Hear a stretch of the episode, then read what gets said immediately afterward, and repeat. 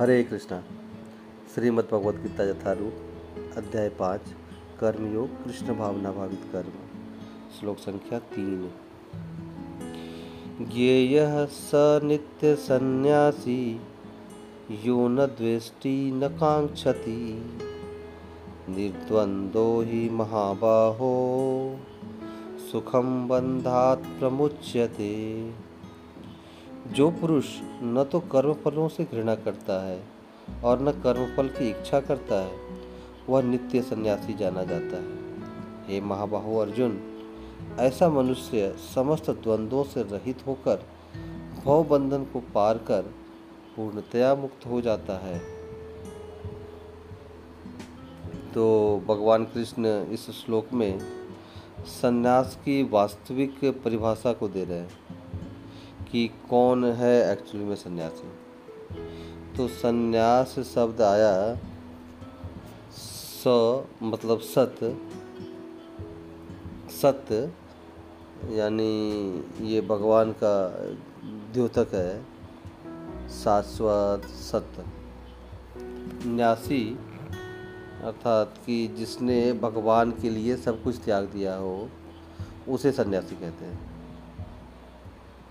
और ये जो त्याग है, यह सिर्फ़ बाह्य नहीं, आंतरिक भी होगा ये।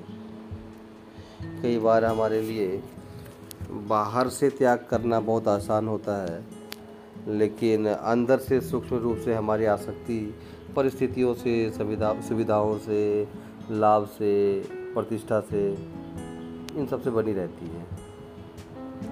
लेकिन जो व्यक्ति पूर्णतः भगवान से आकर्षित हो और वो अपने जीवन का सुख भगवान के संबंध में प्राप्त कर रहा है और ये संबंध सूक्ष्म संबंध है जो कि आत्मा और परमात्मा के बीच का संबंध है। तो ऐसा व्यक्ति जिसका भगवान के साथ एक सुदृढ़ संबंध स्थापित हो चुका है, अब वो भगवान से या उनकी सेवा में, उनके संग में आनंद प्राप्त करता है।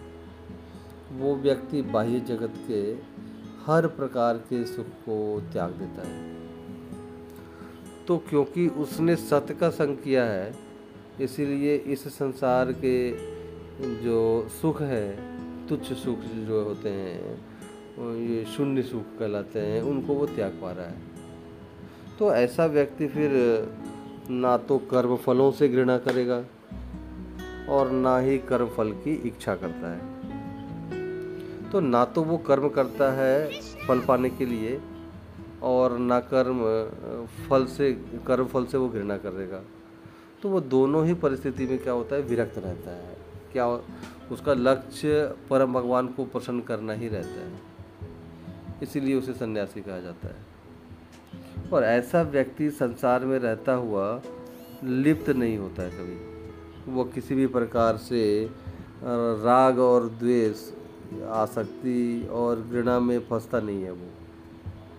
और ऐसा व्यक्ति जो है, वो पूर्णतः मुक्त होकर के भव बंधन को पार कर जाता है।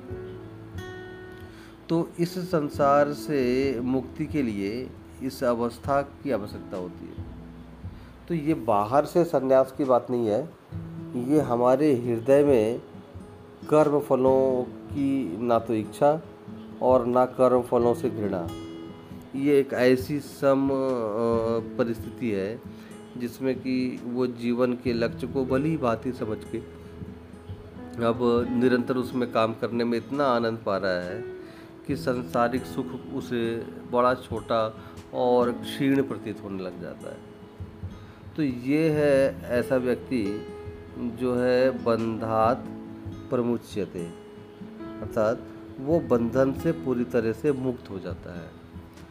तीन गुणों के बंधन से और भोग इच्छा से और कर्म फलों को भोगने की इच्छा इच्छा से वो पूर्णतः मुक्त हो जाता है। और ऐसी स्थिति में वह भवबंधन को, भवसागर को पार कर जाता है। और ऐसा व्यक्ति दोबारा इस जगत में जन्म नहीं लेता है। हरे कृष्ण।